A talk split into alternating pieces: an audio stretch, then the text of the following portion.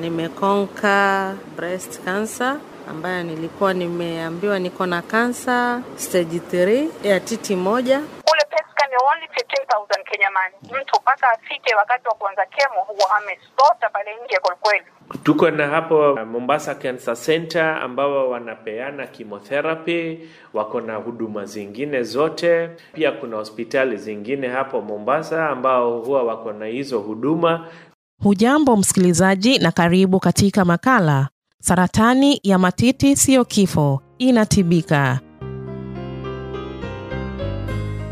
Ripoti ya shirika la kimataifa la utafiti wa saratani IARC Globocan ya mwaka wa 2018 ilikadiria kesi mpya 47887 za saratani kila mwaka na vifo 32987. Saratani ya matiti ni ya tatu kwa vifo vyote vya saratani humu nchini, kulingana na utafiti wa shirika la kimataifa la utafiti wa saratani. Kesi tano kati ya kumi za saratani ya matiti nchini Kenya hugunduliwa kuchelewa.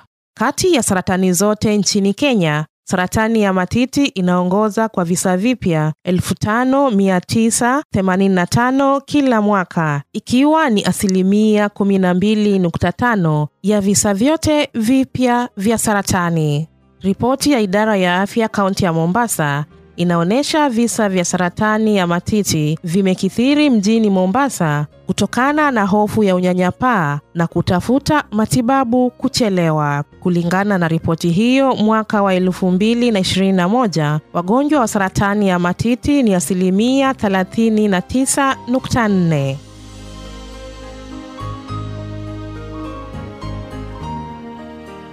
Idadi kubwa ya wanawake wenye saratani ya matiti maeneo ya vijijini wanaamini kuwa saratani ya matiti ni kifo na siyo rahisi kwa mgonjwa kupona. Ili kufutilia mbali kasumba kuwa saratani ya matiti ni kifo, nilifanikiwa kufanya mahojiano na Anna Nyambura ambaye alipona saratani ya matiti baada ya kupata matibabu humu nchini. Ana anasema aligundua saratani ya titi mwaka wa elfu mbili na kumi na nne na kufanikiwa kutibiwa mwaka wa elfu mbili kumi na sita.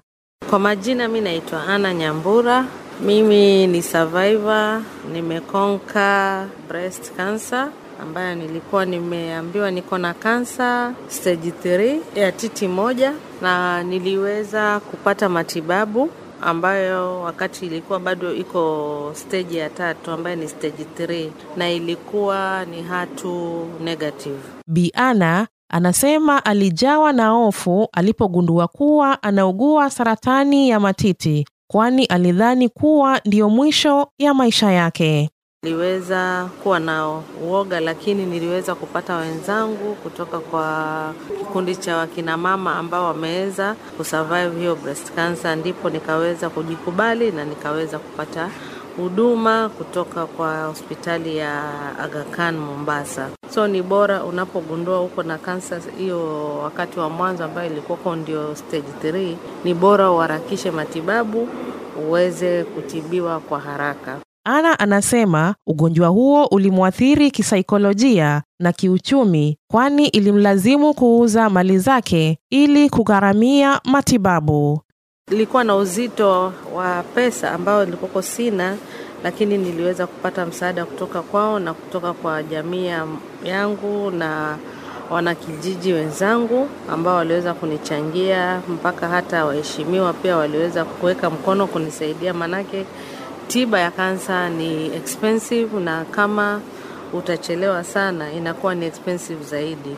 Amewasihi wanawake wanaokabiliwa na saratani ya matiti kutokuwa na hofu, kwani ugonjwa huo unatibika. Ameendelea kuzipa familia zenye wagonjwa wa saratani ya matiti kutowatenga, badala yake wawape ushirikiano wa karibu ili wasikumbwe na msongo wa mawazo. Wasiwe na uoga kuwa ukiwa na kansa utakufa. Maanake hata mimi mawazo yangu yalikuwa ni kuwa kansa inaua. Maanake hata nilipata marafiki wengine wananiambia oh, kimotherapy itakuchoma, redio utachomwa, utakufa, ni sumu. Lakini niliweza kumsikiza daktari wangu ambaye ni oncologist, aliweza kunishauri na nikafata mashauri ya daktari na wale wenzangu waliopona. Kitu chingine nichaweza kuambia familia, unapopata mtoto ama dada ama bibi yako yuko na kansa, mkimpatia ile support kama familia, hata hapo kazini pia mkimpa support, mtu anapona, asiweze kutengwa. Maana mkimtenga yule mtu anayeugua saratani ya matiti, wewe ndio unaomsukuma aweze kufariki, sio ugonjwa utakaomuua, ila ni ule msukumo wa mawazo.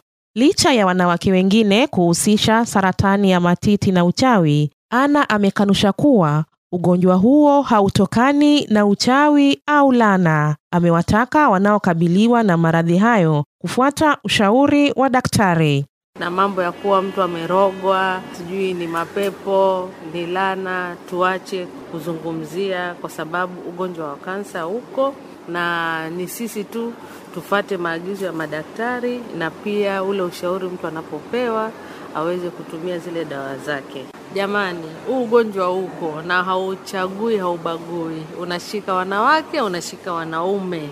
Chenye nitasema ni watu waende hospitalini kufanya hizi medical check-up. Ukisikia kuna medical camp ambayo inahusisha mambo ya kansa, kimbia. Ukisikia kuna hospitali zinatoa huduma za bure za medical camp, kimbia uende ukajue hali yako. Umu Zainab alielekea India kutibiwa saratani ya matiti. Kulingana na Umu Zainab, gharama ni nafuu nchini India ikilinganishwa na humu nchini. kwa sababu eh, bora, kwa sababu kuna hiyo PET scan na ni laki sijui na themanini kule PET scan ni only 15000 Kenya money. Mtu mpaka afike wakati wa kuanza kemo huwa amesota pale nje kwelikweli, mpaka vipimo vikamilike aanze kemo. Taona mtu alifanyiwa biopsy grade yake ni 2 mara amefika 4 sijui, lakini nimependa India zaidi. Anasema safari yake ya kuelekea India na gharama za matibabu zilifadhiliwa na familia na marafiki. Nilipata usaidizi wa wa ndugu na marafiki. Na lakini my experience sijatumia pesa nyingi. Mi sikwenda zile hospitali za kifahari. Daktari Riaz Kasmani ambaye ni mtaalamu wa saratani ya matiti hapa jijini Mombasa, anasema idadi kubwa ya wanawake wanakabiliwa na maradhi hayo ikilinganishwa na aina nyingine za saratani. Kwetu Mombasa, vile tukiona saratani ya matiti, wanawake ni wengi sana. Yaani tukichukua idadi yote ya saratani ambayo inawaathiri wanawake, saratani ya matiti inakuja ni ya juu kabisa. Kuhusu swala la vifaa vya kutibu saratani pamoja na wataalamu, Dr. Kasmani amesema kaunti ya Mombasa inayo vifaa vya kutibu saratani ya matiti pamoja na wataalam wa kutosha. Tumepata mashini moja hapo pwani ambayo imetusaidia. Otherwise, kabla ya hapo wagonjwa walikuwa, ilitubidi uh, tuwatume mpaka Nairobi. Mara ya kwanza ilikuwa ni mimi peke yangu ambaye nilikuwa nimekuwa daktari wa saratani hapo Mombasa, lakini wakati huu at least kumekuwa na wengine wamejifunza mambo kama hayo ya saratani na wameanza kuingia. Kuna course ambayo imeanzishwa kwa Nairobi University ambayo sasa itafanya utaalamu wa madaktari wa saratani hapo hapo Kenya, ambayo ilikuwa ni changamoto kwa sababu kabla ya hapo iliwabidi madaktari waende ng'ambo kujifunza mambo ya saratani. Dr. Kasmani amepinga kasumba ya kuwa saratani ya matiti inasababishwa na masuala ya uchawi na laana.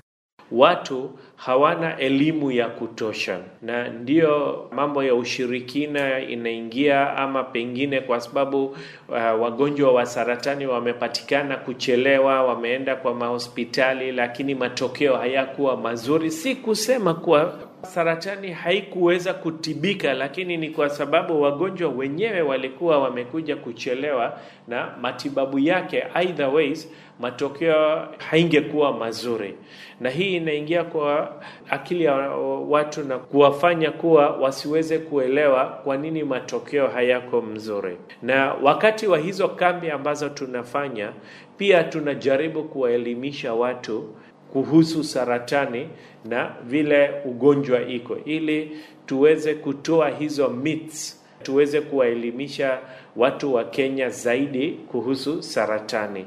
Amewasihi wakazi wa kaunti ya Mombasa kutosafiri tena hadi mataifa ya nje kutafuta matibabu ya saratani ya matiti, akitaja kuwa asilimia tisini ya matibabu hayo yanapatikana katika hospitali nyingi jijini Mombasa ambazo zina uwezo wa kushughulikia saratani ya matiti. Matibabu ya saratani tuko nayo hapo. Tuko na hapo Mombasa Cancer Center ambao wanapeana chemotherapy, wako na huduma zingine zote. Pia kuna hospitali zingine hapo Mombasa ambao huwa wako na hizo huduma na tunapeana. Matibabu ya radiotherapy pia sasa tumeshapata Mombasa. Matibabu ya upasuaji pia iko. Asilimia tisini na zaidi ya matibabu inapatikana hapo kwetu. Akimalizia, Dr. Kasmani ameitaka serikali kuu na zile za kaunti kuongeza vifaa vya kutibu saratani ya matiti sawia na kupunguza gharama za matibabu za ugonjwa huo, ikizingatiwa wagonjwa wengi hushindwa kugharamia matibabu. Ni changamoto sana kwa wagonjwa wengi kwa sababu hizo gharama za chemotherapy drugs uh, ni very high. Pia uchunguzi ambayo inafanyiwa kwa mfano kwa hizo x-rays, CT scans huwa ni juu. Uh, pia matibabu kama radiotherapy uh, huwa gharama inakuja juu. Lazima tutahitaji mashini zaidi ya moja kwa sababu moja haitatutosha, lakini with time vile tumeanza na moja, tuna hope kuwa zingine pia zitaingia. Hadi hapo ndio natia tamati makala saratani ya matiti siyo kifo, inatibika. Makala haya yamefadhiliwa na Journalist for Human Rights. Nimekuwa mtayarishi msimulizi. Jina langu ni Rose Tower.